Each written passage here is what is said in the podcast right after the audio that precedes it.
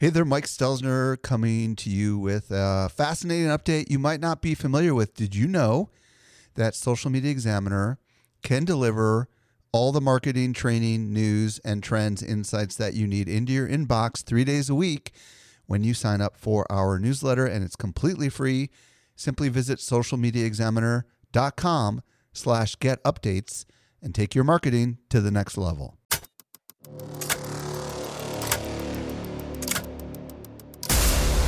Welcome to the Crypto Business Podcast, helping you navigate the frontier of crypto. And now, here is your host, Michael Stelzner.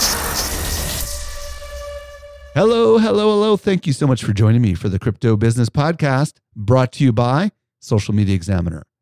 I'm your host, Michael Stelzner, and this is the podcast for innovative thinkers who want to know what works in the world of Web 3.0. Today, I'll be joined by Josh Rosenthal, and we're going to explore what the Renaissance era, literally like the medieval to the Renaissance era, can teach us about what is happening literally right now in the world of crypto. I think you are going to find this absolutely eye opening, absolutely fascinating. I can assure you this is going to be an amazing listen. By the way, I'm at Stelzner on Instagram. If you're new to this podcast, be sure to follow this show. We've got some awesome content coming your way. Did you know that we can deliver awesome marketing info directly into your inbox? Simply subscribe to our weekly newsletter that comes out three days a week. You won't miss any of the updates going on in the world of social marketing. Visit socialmediaexaminer.com slash get updates. Let's transition over to this week's interview with Josh Rosenthal. Helping you to simplify your crypto journey.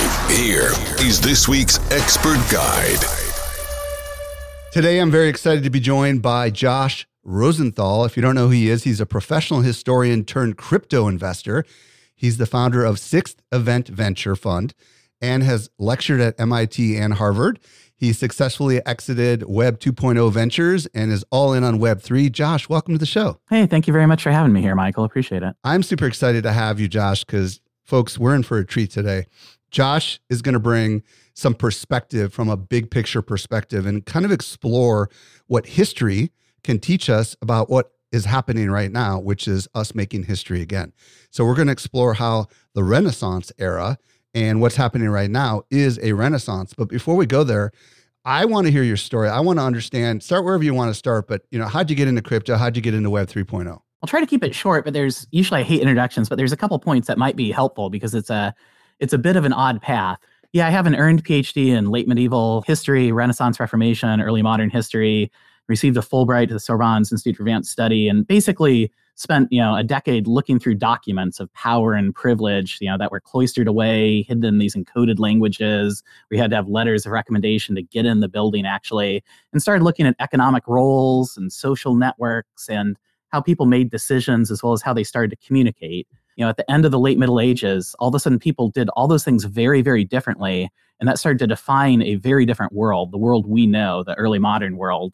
Did that, then founded a company with a couple of partners in artificial intelligence and natural language processing, sold that to an MIT spinout, did it again, which was like Web 2, you know, B2B SaaS and analytics, and did that for a while, successfully sold that to publicly trade company, helped take them back private. And so we vested out and we were thinking, you know, we wanted to invest and help other people and help, you know, blue collar folks in particular. We're based here in Louisville, Kentucky, so not in a power, you know, hub. And as we were looking at it, the the venture world was very concentrated on the coasts. And at the same time, crypto came on. And so we looked at that and I said, wow, this is very, very similar to what happened in the transformation between the medieval world and our current world. And so we went all in on that in 17 and basically play at every piece of the stack from from venture to investing in small companies to running the technology ourselves. And then being here in Louisville, Kentucky and thinking about, you know, blue collar, if you if you believe this historical thesis in this chat we're going to have today, one of the things we say is that crypto will will cease to exist in a certain sense. It'll just become the fabric of you know reality or the air we breathe, and so it'll become an economic engine for small businesses, whatever they're doing. So we did a couple experiments, you know, running a little helium node for like you know $250 and that anyone could do with no coding on an app and uh, we did that and that essentially paid for the office or the building behind me which is an old bourbon bar that was a drug den and slated for to become mini storage and so turned in a neighborhood disaster into something that we're using as an educational center. Just explain to people what Helium is, just for those that don't know what that is. That's a crypto protocol that operates at a broadcast layer. So it essentially broadcasts out a signal like Internet of Things or 5G or satellite. And so it's like a crypto version of Verizon or AT&T.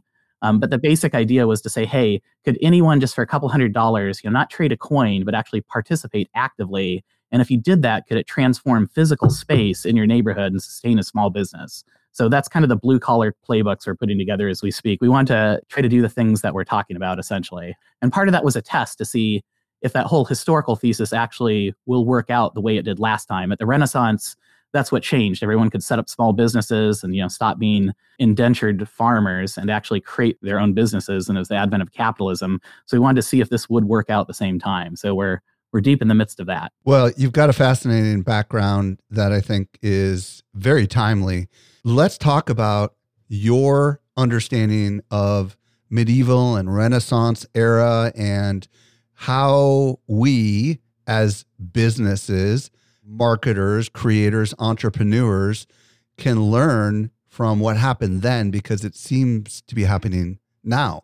And I'm absolutely excited about what we're going to talk about next. So take us there, Josh. Oh, sure. Thanks. It's a, and first of all, I mean, also kudos to you for doing this. Like when I listened to the earlier episodes, it's really difficult for people to, to really master one world or climb up a mountain and then go back for more and do it again. And so essentially that's the that's the opportunity that everyone has, you know, listening to this conversation, to the show you're putting on. So thank you. I mean, sincere kudos to you for doing that like history is really boring, right? So usually you hear a historian and they're talking and they're rattling off names and dates and facts, and it's just uh, you know I fell asleep in class all the time, right? It's like what Mark Twain used to say, just like one damn thing after another, and it it lacks imagination. Um, but if you do it well, hopefully it we can learn from the past and see what could have been and figure out how to manage unintended consequences and make a, a better possible world. So I'm going to try to do that today, but rather than just rattling off you know names and dates and facts. I'm going to try a little experiment with your audience because if I'm if I'm listening to this, I'm saying, what in the world does medieval history have to do with me? And it certainly doesn't have anything to do with crypto, right? So what I'd like to do is ask the audience to kind of suspend disbelief, and I'd like to introduce them to somebody that looks, you know, very different at first glance, but is a person that they actually share quite a bit in common with, and that's you. That's your medieval twin. That's you 500 years ago. I want to take a step back and just say, hey, let's think about what your life would have been like in another reality.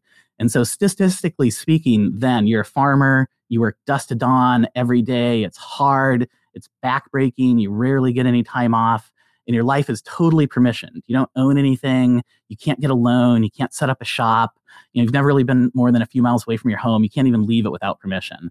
And when historians think about times they tend to think about you know value and information are a couple of good buckets. And so value your world then you know wealth is land and animals and coins and you don't have it. You can't spend money as you want to. There's things called sumptuary laws. And information if you had an idea to change that you couldn't. You don't read you don't write. That information's locked away in those manuscripts i was talking about. And even if you could access to them you couldn't read so it doesn't matter. You know a book costs a year's salary or 10 years salary and so it's very difficult to get access to new ideas and information. It's privileged. And you can even change jobs without permission, right? You're a farmer, your parents were a farmer, their parents, their parents, their parents, their parents, their parents, their parents, their parents, about four more sets of those. It's like your identity. Your name is farmer. It never would have occurred to you to do something new. You've been locked for a thousand years.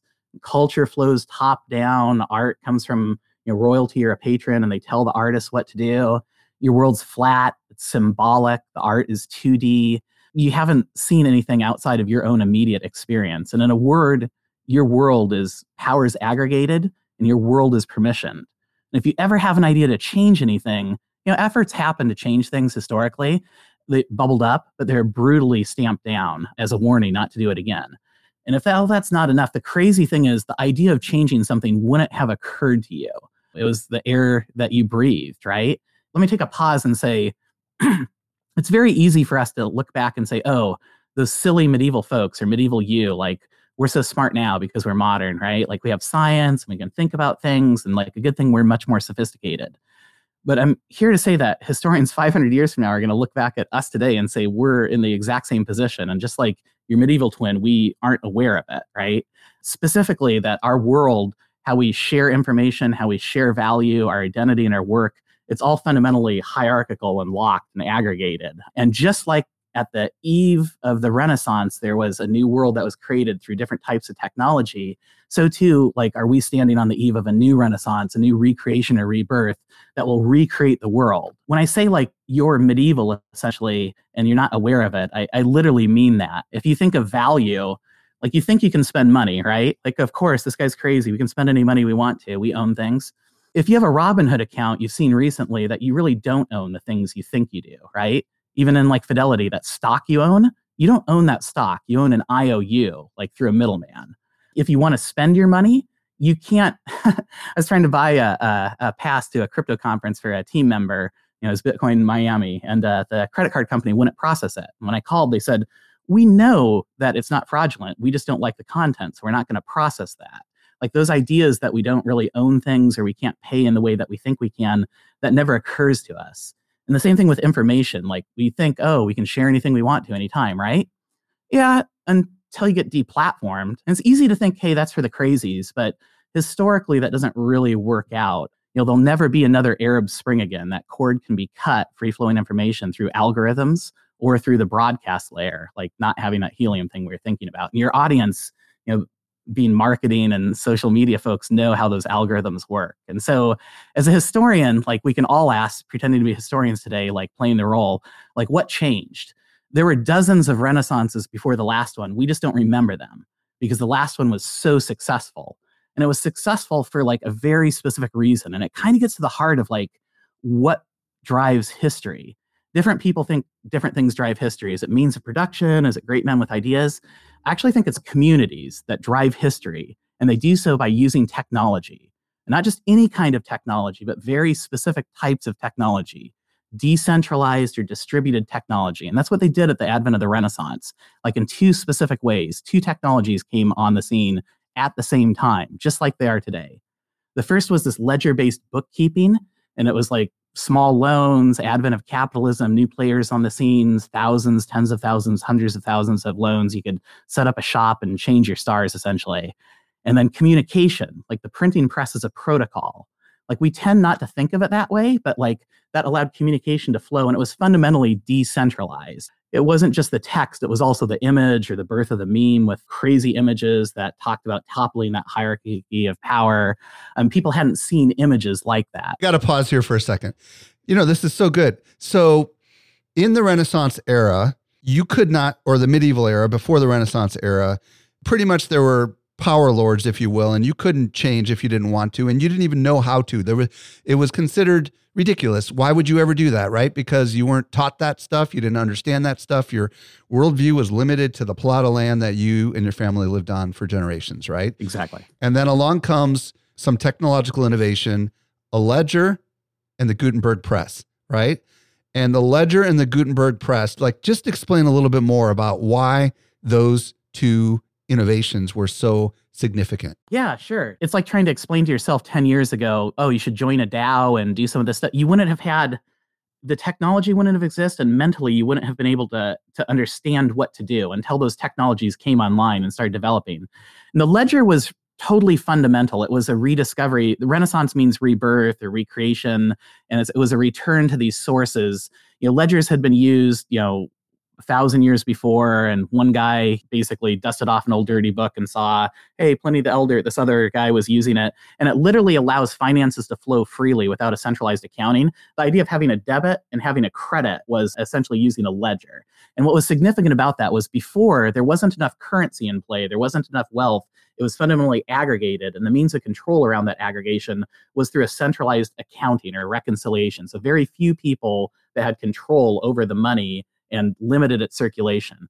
With a ledger, it literally allowed the advent of credit and the advent of small microloans or peer-to-peer loans or or trading balances across these ledgers. So all of a sudden, you didn't have to go to a centralized power broker to get access to money, which they wouldn't give you. You were able to go to someone else and get a small amount of money without actually having the currency, just having a little bit of credit on the book. So you could say, I want to set up a shop, a print shop or whatever. You wouldn't have to get permission. You could actually get a peer-to-peer loan at a micro level. And the currency of that when you wanted to pay your rent or spend it on something you didn't have to produce you know a plot of land or a cow or some gold coin. There wasn't enough of that. You could actually use that in a wallet. They had these little wallets and you know they had you know credits and debits written on that. And that wallet was it was an account of record. And so you had the advent of all of a sudden hundreds of thousands they call it the birth of capitalism or proto mercantilism, where all of a sudden there are all these small business owners that didn't have to get permission that was restricted from capital that actually had access to capital so they could start something new.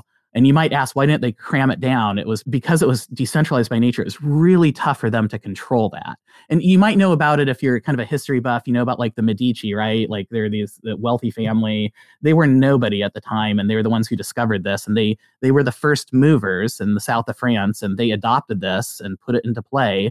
And within one generation, they took over like the papal seat and the throne of France. All the power hierarchies like shifted instantly based on first movers and who adopted it. The problem with that was you wouldn't know that that was available to you. And so the idea of value goes hand in glove with information. So how do you know that you could set up a shop? How do you know that there's this thing called a ledger? How do you know how to carry a wallet? It doesn't so you actually need access to information. And that's where the printing press or the print protocol was just fundamentally transformative you know, from one perspective, the printing press was a horrible idea, right? It, like five percent of the the population was literate, probably under that. So, like, how are you going to set up this printing press idea? It doesn't make any sense. Like, every venture capitalist would have kicked Gutenberg out of their office. Like, no doubt, it doesn't make any sense to do that. But what happened was it allowed the circulation of information at a scale of magnitude which was unthinkable. And it was also decentralized, where previously the power brokers had control and said, I want you to create this information. I want you to have access to it. And they could control that through not just literacy, but geographic proximity. With the printing press, everyone everywhere could create and share information. And the authorities tried to tamp it down. They essentially tried to get people to register and said, only you can print and you can't print.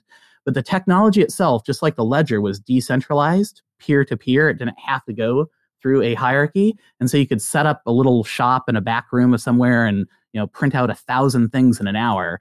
The thing I will say is that it looked different. The decentralized technology changed the nature of what they thought of as information and what they thought of as finance. Finance wasn't gold coins and huge sums. All of a sudden, it became little credits and wallets peer to peer. And information you know, history buffs think of, you know, Gutenberg as the Gutenberg Bible, big text with a lot of words in it. Most of what was printed was an image with a snappy tagline, what we might call a meme. It was Flugschriften. It was a, a big broadsheet and it had an image of something which was easy to understand, even if you couldn't read, and they read it as a performative act. And so they couldn't stop that information flow. And part of that information flow was that the hierarchy was illegitimate there are a variety of reasons why they said that. And previously, the powers that were would have stamped that down, but this time they couldn't stop it because the technology was decentralized. The information got out, as did the access to capital.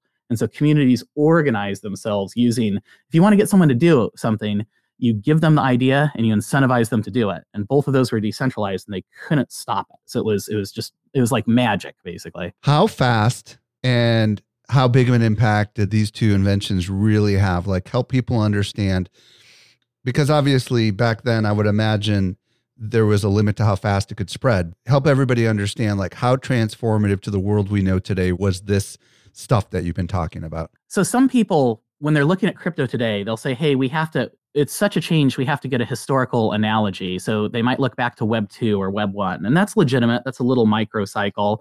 Some of the, the bigger funds might say, oh no, crypto's bigger. We have to broaden our, our gaze, our lens back to, you know, 19th century or advent of telephone or advent of the automobile.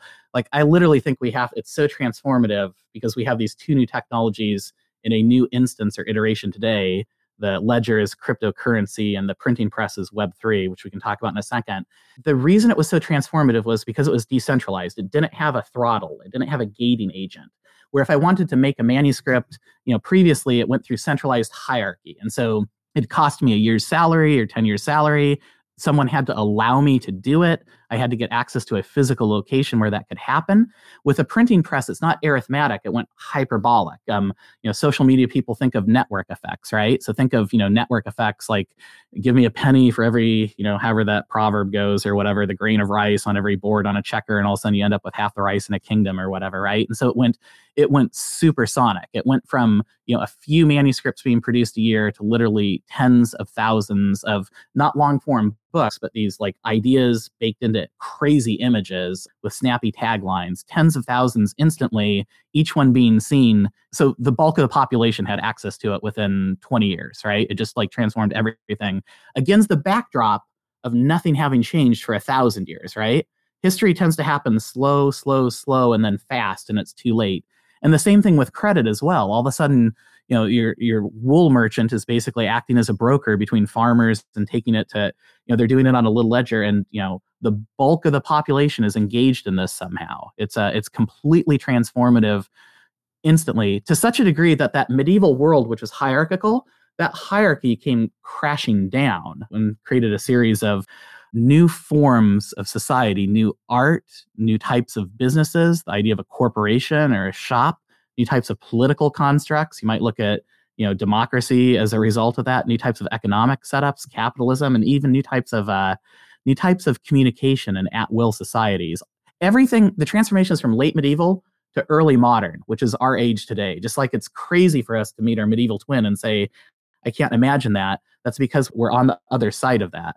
And I would say that if you play the story forward, you know, if you think of history ticking and talking, like or going back and forth like a pendulum between aggregation and consolidation and then decentralization, you know, at the end of the Renaissance and Reformation that started to get aggregated again through different types of technology where they seized those decentralized technologies and they started to gate it and that's the rise of the nation state and some other things and, and the rise of you know concentration of wealth in the stock market to FAANG to Facebook and Amazon and Microsoft and Tesla, like you talked about, basically. And so that's why I was making the the argument that uh, you know we're essentially medieval. We're in this like hierarchy today, and we aren't aware of it, just like our medieval twins aren't aware of it. And just like at the Renaissance, there's an advent of the rebirth of society and culture and economics and corporation and business through these two types of technology a decentralized way to share value their ledgers are our ledger. We call crypto ledger based technology. And this decentralized communication process, which we we have said was the internet, but I actually think it's Web three. I think the internet, you know, hasn't really happened yet. Historians, we're in this weird phase. It's only been around for like 40 years, right? We're in this weird phase where like basically we say we have the internet, but historians will look back and say there was no internet until Web three. The idea of sharing zeros and ones, bits and bytes of information, whether they represent value or whether they represent you know content and ideas, is fundamentally the same thing. And it only achieved takeoff. Uh, you know, you know, it only achieved you know prominence at the point in which it became decentralized. And just like we don't remember those previous renaissances, you know, before the last one, historians in the future will look back and when they say renaissance, they'll think today, basically. This one will eclipse the last one.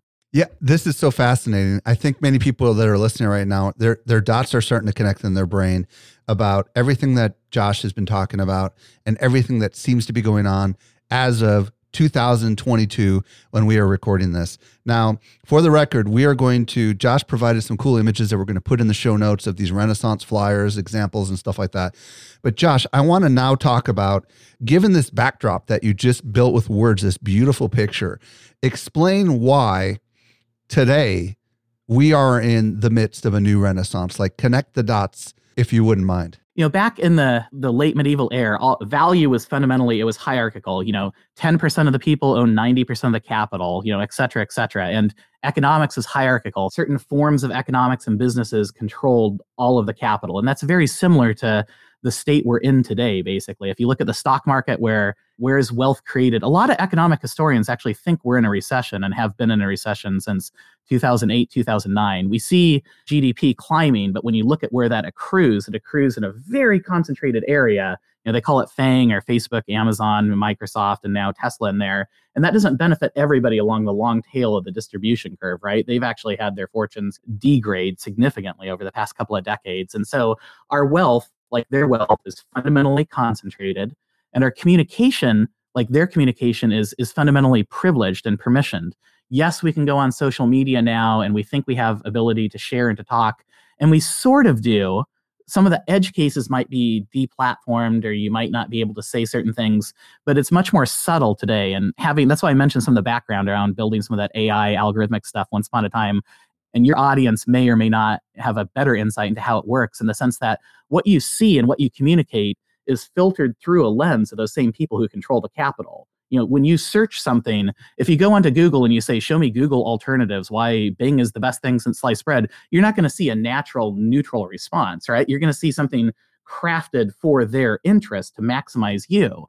So in this world you know just like the the medieval lords were harvesting the fruits of the farmers works like so too so in web 2 like basically you are you are the product and what we mean by that is you either pay service or you do things and say things and it's filtered against you know what you, is actually there. You just aren't aware of it just like medieval you wasn't aware of it.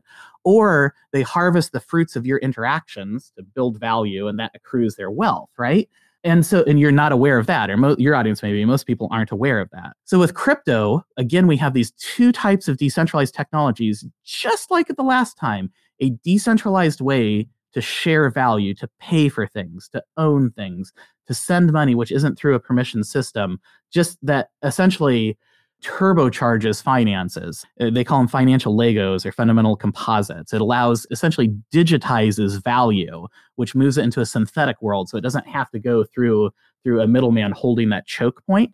And on the communication side, the same thing as well, like that communicating through. Now we've found a word for it, so we call it Web3, but it's essentially cryptographical communication, which basically means I can put things on perma-storage that are outside the, the domain, of, that are peer to peer, that are outside the domain of those power hierarchies and those power brokers. And the, the thing that changes from Web 2 to Web 3 is that it actually gives me ownership. So if in Web 2 they harvest the fruits of my interaction, like a medieval lord taking it and then giving me a little cut and them growing richer while my fortunes deteriorate, with Web 3, and instead of them doing that, I actually get paid for my ownership or for my usage, which is crazy. And your audience right now has no idea what I'm talking about. And that's why we did the little historical story to say, hey, you wouldn't have been able to imagine saying join a DAO or, or go set up a, a small business if you're a medieval farmer. So in Web 3, there actually isn't a corporation in the same way. And the protocols themselves are co owned by individuals. And we've seen little bits of this and kind of crowdfunding and buying stock and what have you. But I don't have to go through a stockbroker where I get an IOU for something for only certain things. Anyone has access to own the protocol and to own the pieces of the technology. And the way this starts historically, it follows the same pathway, right? It doesn't always repeat, but it tends to rhyme. And when these two decentralized technologies allow communities to interact with one another without having to go through a permissioned hierarchical middleman that's extracting rent and doing rent seeking activities, crazy things tend to happen. There's a rebirth of finance and economics and and what have you. In this sense, the Web3 piece, I'm actually paid for usage. Instead of just, you know, buying coins, which is the first phase, finance, then it moves into kind of art and culture, which we're seeing with NFTs and with different things. Then it moves into corporations. How do I propagate that value? We're starting to see that with DAOs. It's still early, but it'll play out. And then into education. How do I propagate that long term? And then eventually, where it becomes, call it metaverse or IRL, which is crazy in real life actually interacting with a synthetic world where crypto stops being crypto and it starts just being everything. Um, it starts being an economic engine for restaurant owners and small businesses and you know you know telemarketing or what have you. Um, just like there's no longer internet venture capital funds or internet businesses everybody uses it. And so to really connect the dots and in web 2 i use something for free. They harvest my data and accrue value. In web 3 i can buy the token or the stock in the protocol if I want to, but I actually get paid for using it. If I run a little Helium thing, I get paid in the token. If I listen to music on Audius instead of Spotify, I earn the token. If I play a video game, pay kids call it pay for, you know, pay to play or earn to play. If I earn the token by participating in the community. And so, in terms of a network effect, instead of spending 80% of my budget on advertising on these aggregators, Facebook and Google and what have you, I give out pieces of the company to my community. And now everyone is a co owner. And then there's governance and how we make decisions and things like that. So it's a it's a fundamentally transformative arrangement. And we're starting to see that like right now as we speak. It tends to happen in two waves. The first wave is people use the technology to make things a little bit better, better, faster, cheaper, but do the same thing. And then the second wave is where they use an endemic unlock. They use the technology to create things that wouldn't have been possible to even imagine. First of all, some of this stuff for a lot of us is going to be hard to wrap our head around, just like it was hard for the medieval farm workers and owners to understand this. And and again, like I've said in prior podcasts, we couldn't have imagined in the 90s what the internet would make possible. But one thing that was clear is the existing infrastructures said it was not worth paying attention to, right? You had newspapers and magazines and radio and television saying, ah, nothing, it's nothing. Now we know it's been completely eviscerated by the web, right? Now we've got Google and Facebook and Amazon threatened by this and trying to get into it and trying to even co op it in the case of Facebook with what they're doing. The truth of the matter is that this decentralized blockchain is not new technology. It's been around, what, 12 years, Josh? 13 years? Yeah, absolutely. Yeah, it's becoming mainstream right now, right? So we should talk about, you know, if it took about 20 years to transform the world, we're nearly there. And I think it's going parabolic. What do you think? Yeah, you can think of history kind of going back and forth or doing these big arcs or circles and these macro ones like every 500 years. I, see very high historical rhymes, but there are these mini circles too. And we saw that with, you know, Web 1 and Web 2, where previously to get information, I had to go to a newspaper.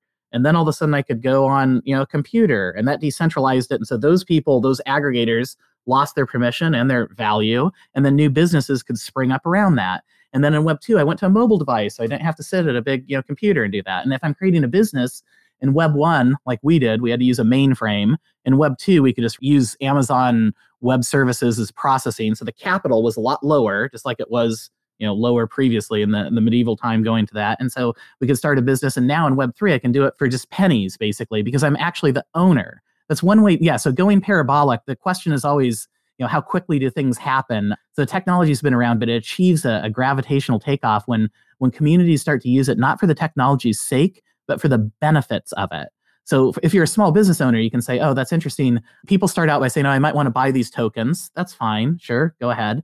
But you could also think about it as you know I might want to get paid to use the products and services I pay for today and get ownership in that, which is a very different approach. So, like if I'm a small business owner, I, or if I'm, say, I have rent and I'm paying rent, I'm able to use this technology to unlock, you know, I run a helium antenna and that covers my mortgage, right? Or if I'm a restaurant owner, you know, Spotify is a few bucks for you or me as individuals, but if I'm running a something in public, I have to pay, you know, BMI or Sony, I have to pay these licensing arrangements, right?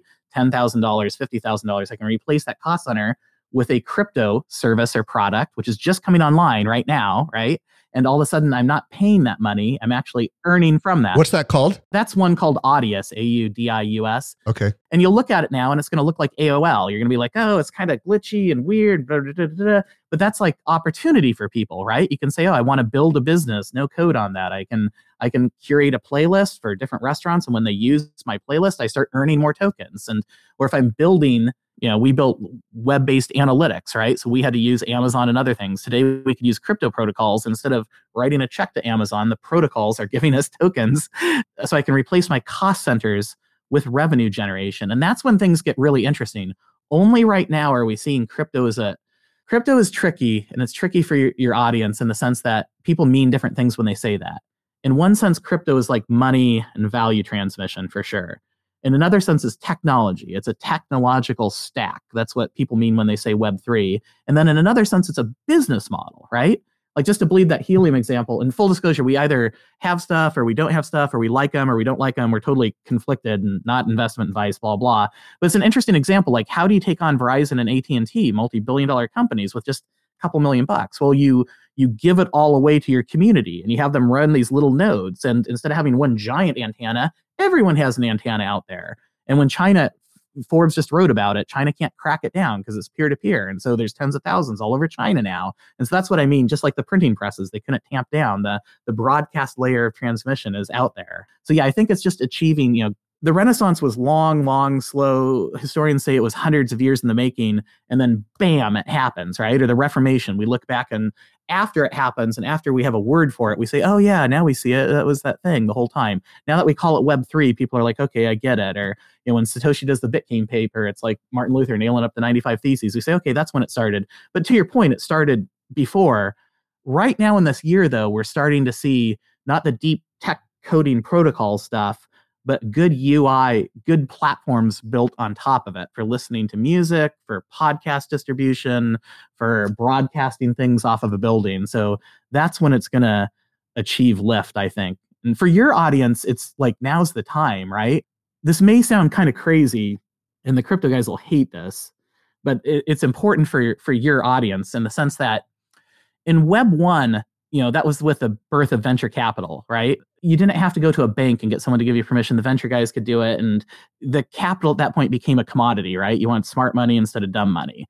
And then in web 2 the technology was a differentiator right? So capital was a commodity and your company was valued on how good your tech was basically. And yeah you wanted a community because you wanted users but it was really about the technology.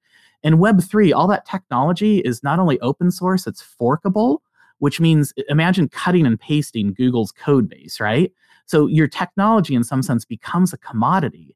So, what's the differentiator between one company or protocol and another company or protocol? It's actually the community. The community is where all the value is at, which sounds like something you'd put up on your VW bus, but it's really true. Like in Web 2, you built a community to get eyeballs and attention and you're always kind of fighting against them, right? Your interests weren't aligned with the value aggregators. You had to go back and forth, and YouTube, you go back and they tamp down the algorithms. You had to spend more on your ad budget.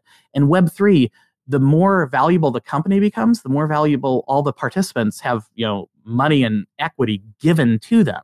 So in some sense, you can say, hey, all the Web2 stuff you guys did, that was like it wasn't wasted it just the internet has only come into its fruition right now with web 3 and so all the the things that you did it was like training and like now is the start of the race where you get compensated for it. I want to dig in on a couple things here. First of all the concept of open source.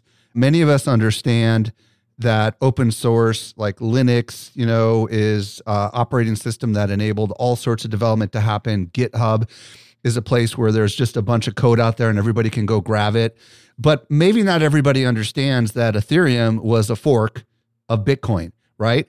And all these other coins are forks of Ethereum, right? Because it's all open source.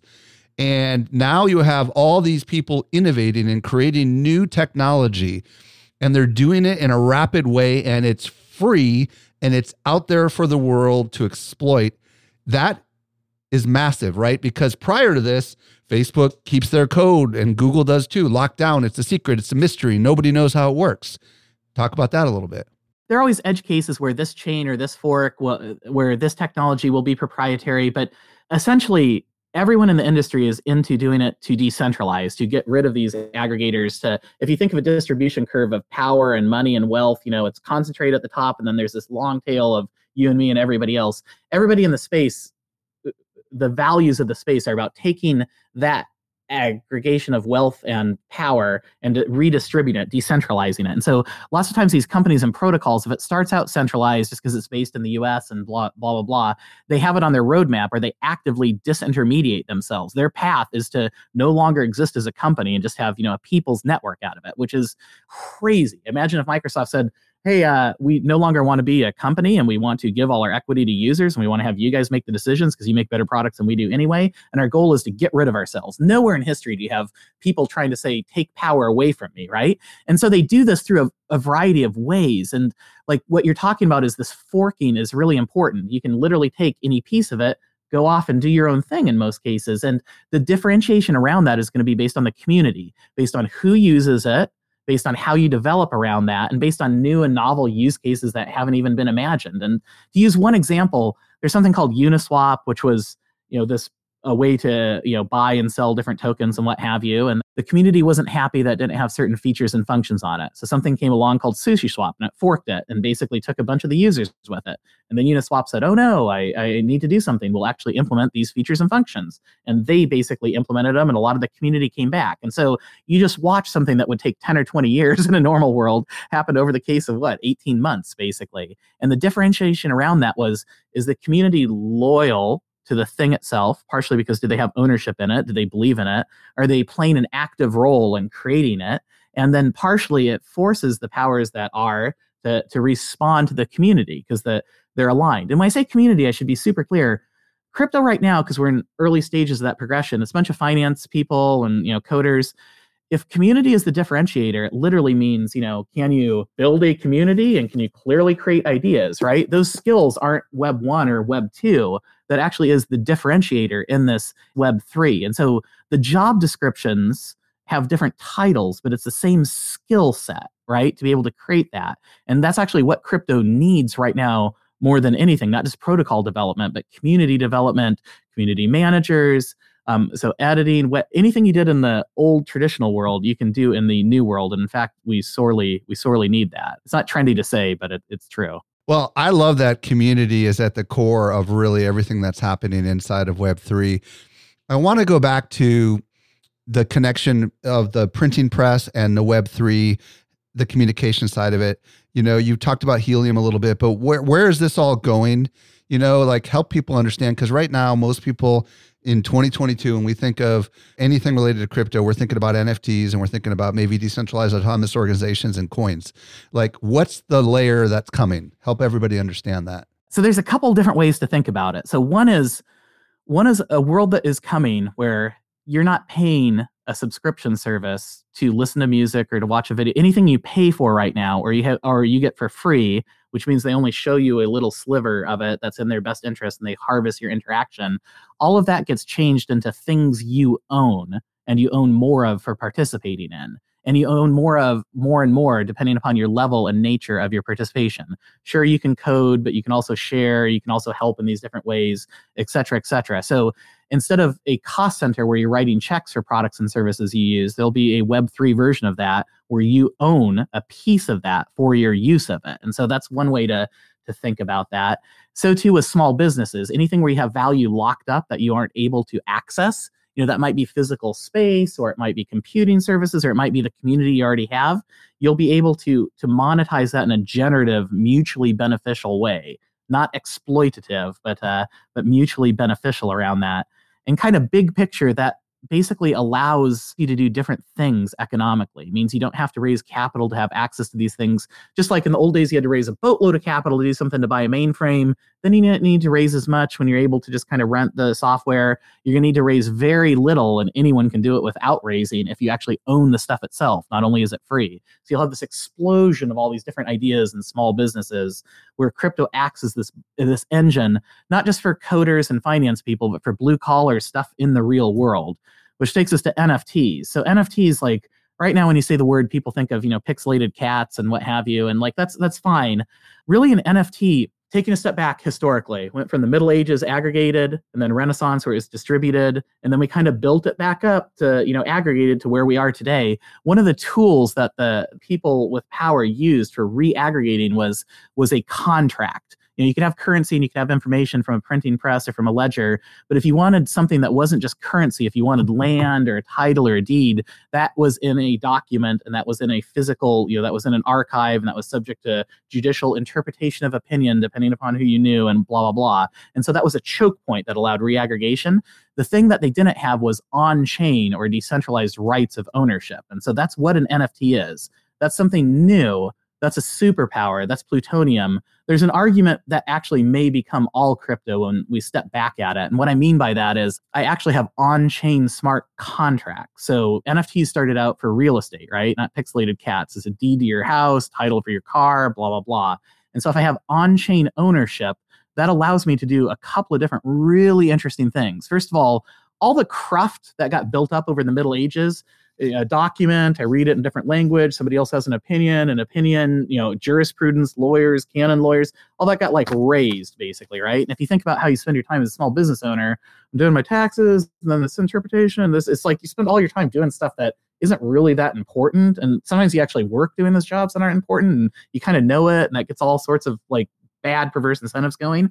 Like if I automate my contract and it's smart, like what that allows me to do and give me rights on chain where my ownership of something isn't in a safe, it's not in my lawyer's office, it's not subject to interpretation, but it's automatically executed, that frees me up to do different things in different ways. I can monetize that.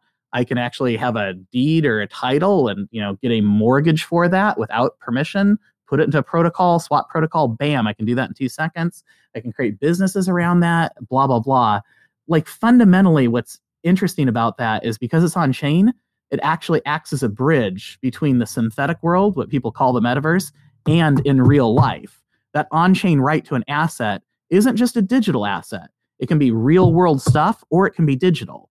And that allows me, so I kind of have a, a minority opinion on this in the sense that I actually think the metaverse isn't going to replace real life it's going to just like the printing press did it opened up new worlds which were imaginary and synthetic and those had impact on real life in the ways we couldn't imagine at that time. So too will the meta nfts allow synthetic worlds that we create to impact in real life and augment it fundamentally. And what i mean by that is the nfts allow you to work in the real world enjoy the fruits of that in the synthetic world through land or assets or experiences, or to work in the synthetic world and enjoy the fruits of that as you transfer it back out into like, you know, land assets and experiences, which is kind of a, a different way. So I think we'll stop talking about the metaverse as something synthetic and fake and kind of using pink and blue and purple font like it's Miami. Like I love it by the way. Like I'm super into that. But all of a sudden it'll become just opening up new worlds where we're able to transmit value and information and where it gets super dicey, and I don't know if your audience is into it, but there's two other ways we could take it. Like, one, you could think about what that really means deep down on a couple different levels.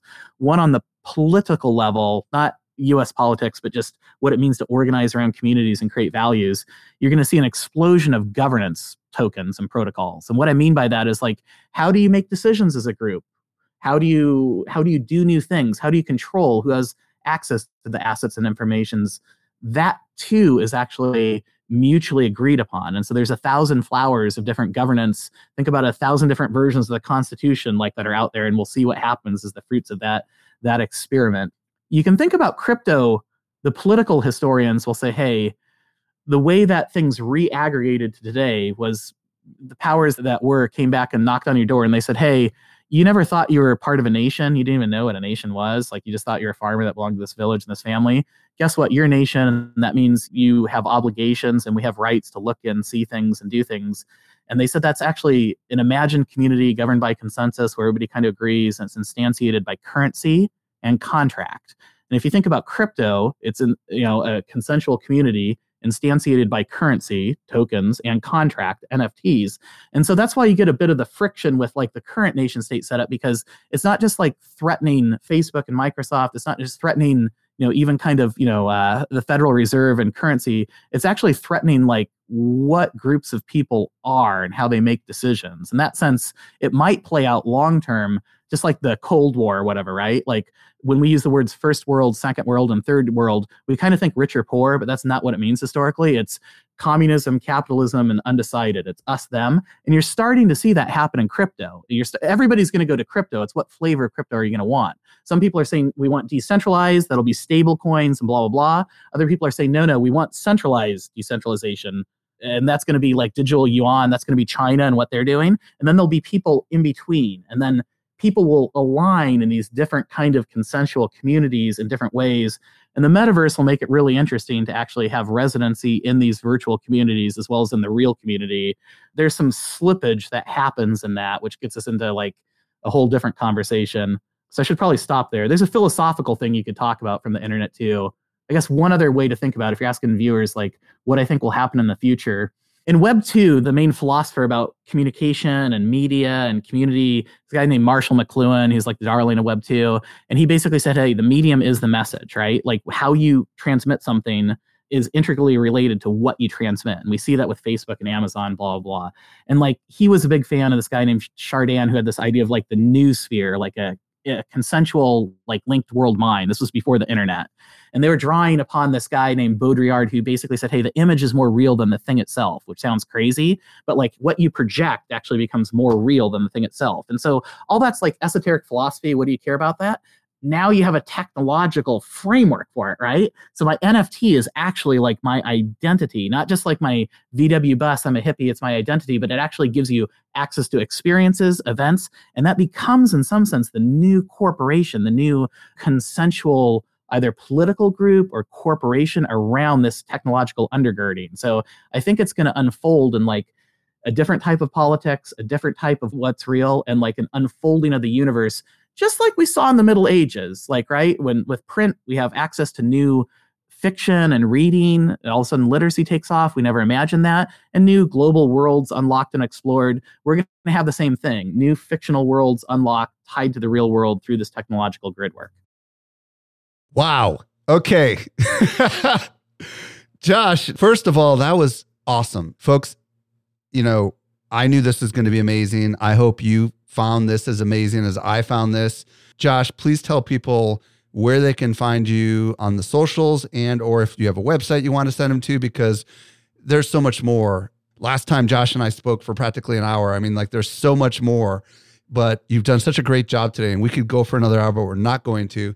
But uh, tell everybody where they can discover more about you it probably Twitter's the best place. I think it's at Joshua Rosenthal, maybe. Yep, and if I can, it is. If I can leave your audience with like one thing, it's like in history, it's odd. Most people don't recognize transformations when they're happening.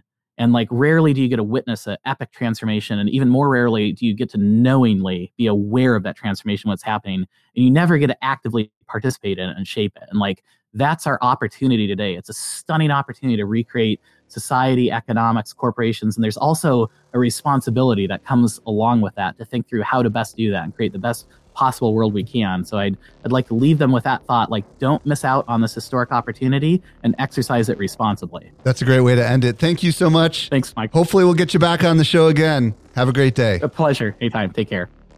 Hey, if you missed anything because there was a lot we talked about, we took all the notes for you over at socialmediaexaminer.com slash C and the number nine. The letter C and the number nine. And if you're new to this show, Follow this show. I don't want you to miss any of the amazing content we've got coming your ways. Let your friends know about this show. I'm at Stelzner on Instagram. This brings us to the end of yet another episode of the Crypto Business Podcast. I'm your host, Michael Stelzner. I'll be back with you next week. I promise. I hope you make the best out of your day. And may Web 3.0 continue to change your world. Catch you next time. The information provided in the Crypto Business Podcast is provided solely for educational purposes. Do not treat what you hear as investment, trading, or financial advice. Do your own research. The Crypto Business Podcast is a production of Social Media Examiner.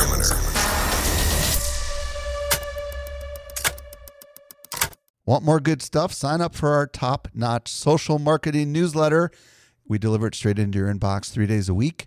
Visit socialmediaexaminer.com slash get updates.